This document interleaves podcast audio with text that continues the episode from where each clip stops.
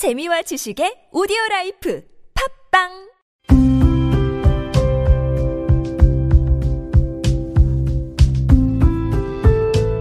칼럼을 읽어드립니다.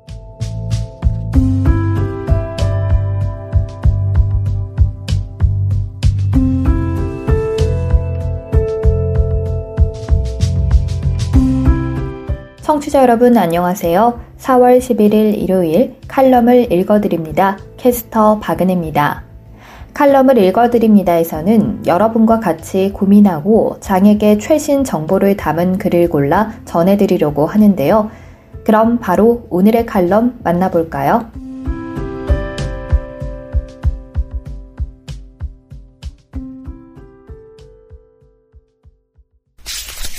에이블 뉴스 자동차의 나라 독일의 barrier free 저상버스 독일에서 장애인이 이용하는 자동차 칼럼니스트 민세리 벤츠, BMW, 폭스바겐, 아우디, 오펠, 포르쉐 독일은 세계적인 자동차 브랜드를 보유한 나라다. 자동차의 나라답게 이 모든 자동차를 평소에도 쉽게 접할 수 있다. 예를 들어 벤츠의 경우 소형차부터 대형 화물차에 이르기까지 일상에서 볼 수 있는 차량 종류가 매우 다양하다. 독일 생활 초반엔 심지어 쓰레기차와 청소차도 벤츠라는 사실에 내가 감탄하자 독일 친구가 의아해하며 말했다. 그럼 쓰레기차를 벤츠가 만들지 누가 만들어? 듣고 보니 맞는 말이다. 독일 최대 자동차 기업이 쓰레기차 즈음이야 생산하는 건 너무도 당연한 게 아닌가? 독일은 명실상부 자동차의 나라답게 장애인이 이용하거나 직접 운전할 수 있는 자동차의 범위가 매우 넓고 그 혜택 또한 크다. 이번 연재 칼럼에서는 독일의 barrier free 저상 버스와 장애인 맞춤형 승용차를 다뤄보겠다. 먼저 barrier free 저상 버스다. 독일은 승객 운송법 개정을 통해 대중교통수단의 barrier free 실현에 일찌감치 속도를 냈다. 독일의 수도인 베를린에는 이미 2009년부터 모든 대중버스가 저상버스다. 독일은 내년 1월 1일까지 전국의 모든 대중교통수단이 100% barrier free가 되는 것을 목표로 하고 있다. 또한 2016년에 착수한 시외버스 및 고속버스의 barrier free 사업을 통해 지난해부터 독일 전역 모든 시외버스 및 고속버스가 barrier free가 됐다. 이들 버스에는 휠체어 이용자를 위한 좌석이 최소 2개 이상 배치되어 있다. 휠체어 이용자는 저상 버스의 경우 수동식 발판을 통해 2층 버스의 경우 자동 리프트를 통해 승하차할 수 있다. 이로써 갈수록 많은 장애인이 독일 전역에 걸쳐 보다 자유롭게 이동하거나 여행을 떠날 수 있게 됐다. 독일 저상버스와 한국 저상버스를 비교하면 사실 기술이나 디자인 면에서 큰 차이는 없는 듯하다. 하지만 발판 작동 방식은 다르다. 독일 저상버스에는 버스 가운데 문에 수동식 발판이 설치돼 있어 고리를 잡고 그냥 인도 바닥에 내려놓기만 하면 된다. 수동식 발판은 고장이 나지 않고 비교적 신속하게 펼치고 접을 수 있으며 운전사뿐만 아니라 일반 승객도 손쉽게 조작할 수 있다. 실제로 운전사가 일반 승객들에게 발판을 펴고 접도록 요청하는 경우도 있다. 독일에서는 대중버스 이용 시 승객이 버스 앞문으로 승차하면서 이미 구입한 티켓을 운전사에게 보여주거나 운전사에게 직접 티켓을 구입해야 한다. 그런데 휠체어 이용자가 버스에 승차하려는 경우 운전사는 우선 앞문을 잠근 채 가운데 문만 개방해서 수동식 발판을 펼쳐 휠체어 이용자의 탑승을 돕는다. 이후 운전사는 운전대로 돌아와 앞문을 개방해 기타 승객의 탑승을 허용한다. 즉, 휠체어 이용자가 가장 먼저 승차하는 것이다. 이때 발판 조작 과정이 수동으로 이루어지다 보니 경우에 따라 시간이 많이 소요되기도 하는데 아무리 복잡한 출퇴근 시간대라고 하더라도 휠체어 이용자의 승하차에 대해 불평하는 승객을 적어도 나는 지난 13년간 본 적이 없다. 정말 시간이 급한 승객은 불평 한마디 없이 하차해서 바로 뒤에 오는 버스로 바꿔 타거나 다음 정류장까지 뛰어가는 경우는 본 적이 있다. 그리고 이때 휠체어 이용자나 활동 보조사가 승객들에게 양해를 구하거나 미안하다고 말하는 경우도 본 적이 없다. 왜냐하면 그들은 사람으로 누려야 할 당연한 권리인 이동권을 행사한 것이기 때문이다. 그들의 당당함이 참 보기 좋다. 독일의 저상버스는 승하차 시 차체가 인도 쪽으로 몇 센티미터 정도 기울기 때문에 롤레이터나 유아차를 끄는 사람은 별도의 발판 없이도 승하차할 수 있다. 물론 대부분의 정류장 인도가 저상 버스에 맞추어 낮게 건설되어 있기에 가능한 일이기도 하다. 따라서 장애인뿐만 아니라 고령자, 영유아 동반자, 어린이, 임산부 등이 어려움 없이 버스를 이용할 수 있다. 물론 독일이라고 해서 모든 게 완벽할 수는 없다. 간혹 버스 운전사 중 어쩌면 피로 누적과 운행 시간 압박 등의 이유로 수동식 발판을 펼치고 접는데 표정이 썩 좋지 않은 사람도 있긴 하다. 그리고 앞서 언급했듯 저상버스가 도입되지 않은 구간 및 지역도 여전히 남아있으므로 독일 전역 저상버스 보급률 100%가 실현되는 내년까지는 일부 휠체어 이용자들이 불편을 감수해야만 한다. 독일에서는 버스 정류장에 인도 턱을 낮추어 휠체어 이용자가 발판 없이도 타인의 도움 없이도 버스에 승하차할 수 있는 기반을 마련하기 위해 노력 중이기도 하다. 마지막으로 중요한 점이 하나 더 있다. 독일에서는 버스 정류장에 휠체어를 타고 가만히 있어도 심지어 버스 탈 의도 없이 홀로 정류장 벤치에 앉아 있어도 버스는 잠시 정차한다. 그러니 운전사에게 승차 의향을 뚜렷하게 밝힐 수 없는 교통약자라도 버스를 눈앞에서 놓치는 일이 없다.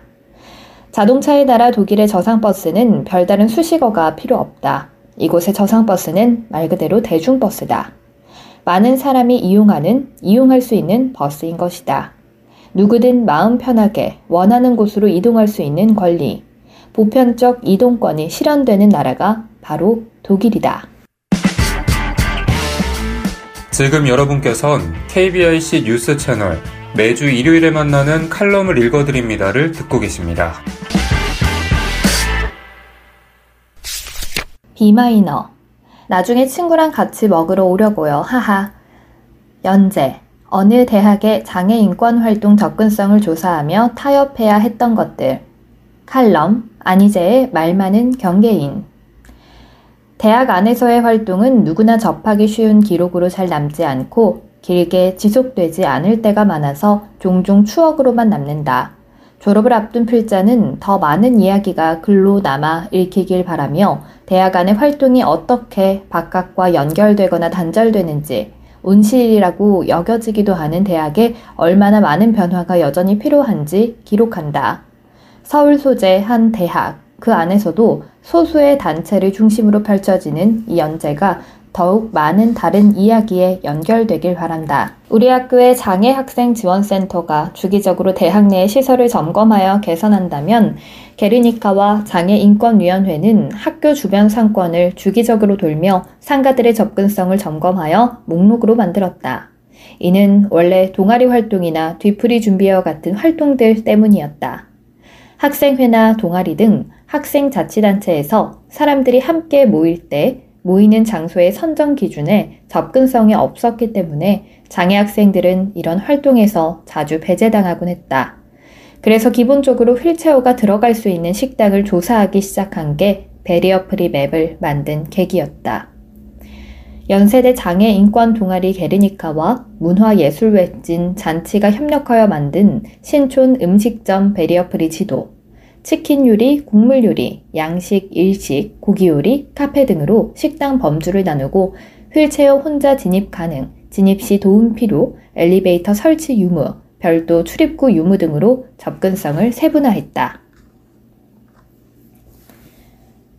베리어 프리맵은 계속 발전했다. 내가 들어가서 활동하던 당시에는 훨씬 다양한 기준으로 공간들을 평가했다. 메뉴판에 점자가 있는지, 글씨는 큰지 작은지, 조명은 얼마나 밝은지와 같은 기준을 통해 시각장애인의 접근성을, 공간의 소리가 얼마나 울리는지 등의 기준을 통해 청각장애인의 접근성을 따졌다.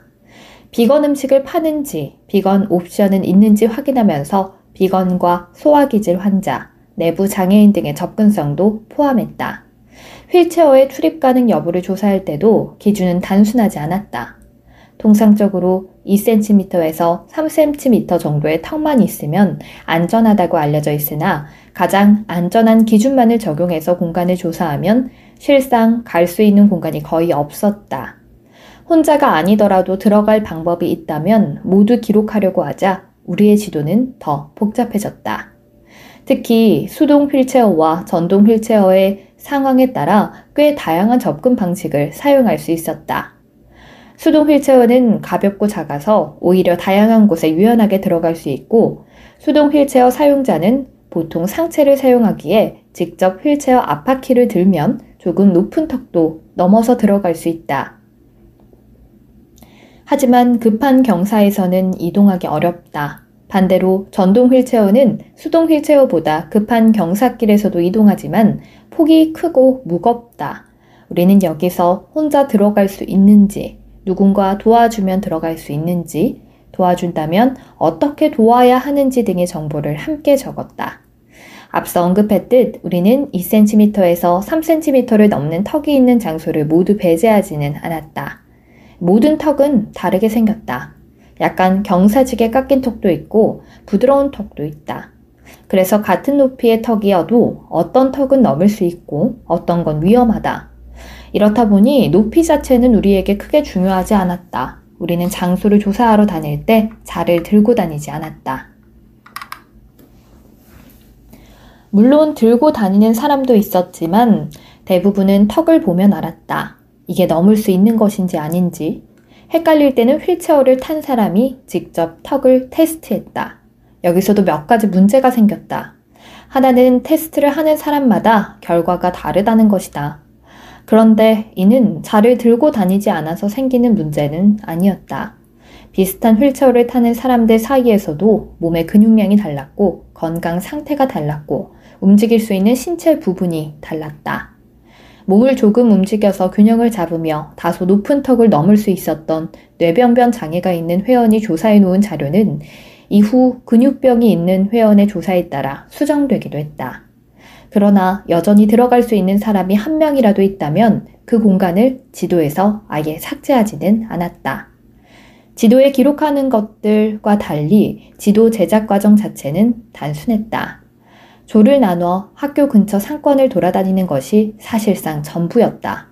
우리의 조사는 대부분 장소에 들어가지 않고 이루어졌는데 이는 신촌이 상가로 가득하기 때문이다. 일일이 안에 들어가서 조사할 만큼의 시간도 체력도 인력도 없었던 우리는 주로 거리에서 가게 문과 안을 관찰하여 빠르게 기록했다.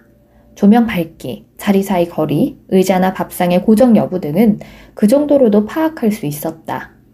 그러나 조사 중인 장소에 사장님을 마주치면 상황은 다소 난감해진다. 생각해보면 사장님 입장에서는 웬 학생들이 갑자기 식당이나 카페 근처에 와서 두리번 두리번 하면 당황스럽거나 불쾌할 수도 있다. 처음에는 사장님께 상황을 구구절절 설명했다. 저희가 여기 앞에 학교 다니는 학생들인데요. 장애인권 동아리에서 신촌 지역의 상권을 조사하고 있는데 그런데 이렇게 말하니 문장을 끝마치기도 전에 종종 사장님의 표정이 안 좋아졌고 뭔지는 모르겠으나 피곤하다는 듯 얼른 가라는 신호를 보냈다. 그런 상황들을 반복해서 겪으면서 나는 다른 대처 방법을 찾았다. 우리가 잠재적 손님이라는 걸 상기시키는 것. 휠체어 사용자가 함께 있을 때는 사장님이 상황을 빠르게 이해했지만 그렇지 않을 때는 내가 상황을 빠르게 납득시킬 수 있어야 했다. 여러 시행착오 끝에 내가 떠올린 문장은 이것이었다. 아, 나중에 친구랑 같이 먹으러 오려고요. 어딘가 해맑은, 친절하면서도 싹싹한 표정과 말투를 장착하고 이런 말을 하면 열의 아홉은 밝은 웃음이 돌아왔다. 한국의 청년 내지 대학생에게 기대되는 열정과 예의범절을 충실히 연기할수록 조사는 수월했다.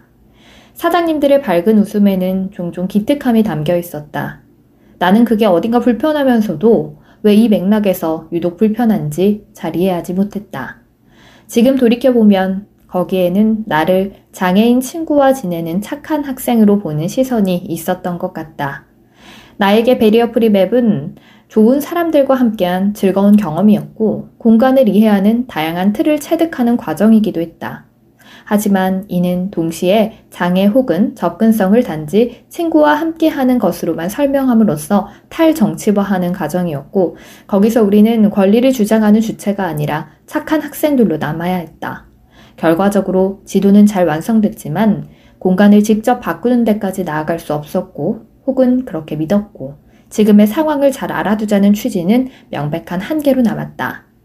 대학생, 청년이라는 위치는 받아들여지기 쉬웠고 그만큼 우리는 안주함으로써 얻는 친절함을 포기하기 어려웠다. 나에게 barrier free map 제작은 접근성에 아주 구체적인 기준을 체득하고 지금의 현실을 알아가는 계기였지만 동시에 접근성이 좋지 않은 공간도 아주 조금의 가능성이나마 존재한다면 기록하고 사장님들에게는 착한 학생이자 잠재적 손님으로서만 발화할 수 있었던 타협이기도 했다. 그리고 이러한 접근성을 둘러싼 정치와 탈정치는 대학 안의 논쟁들에서도 찾아볼 수 있었다.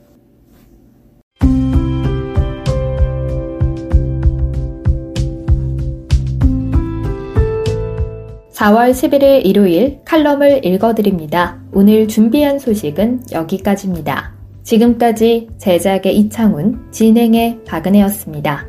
끝까지 청취해주셔서 고맙습니다.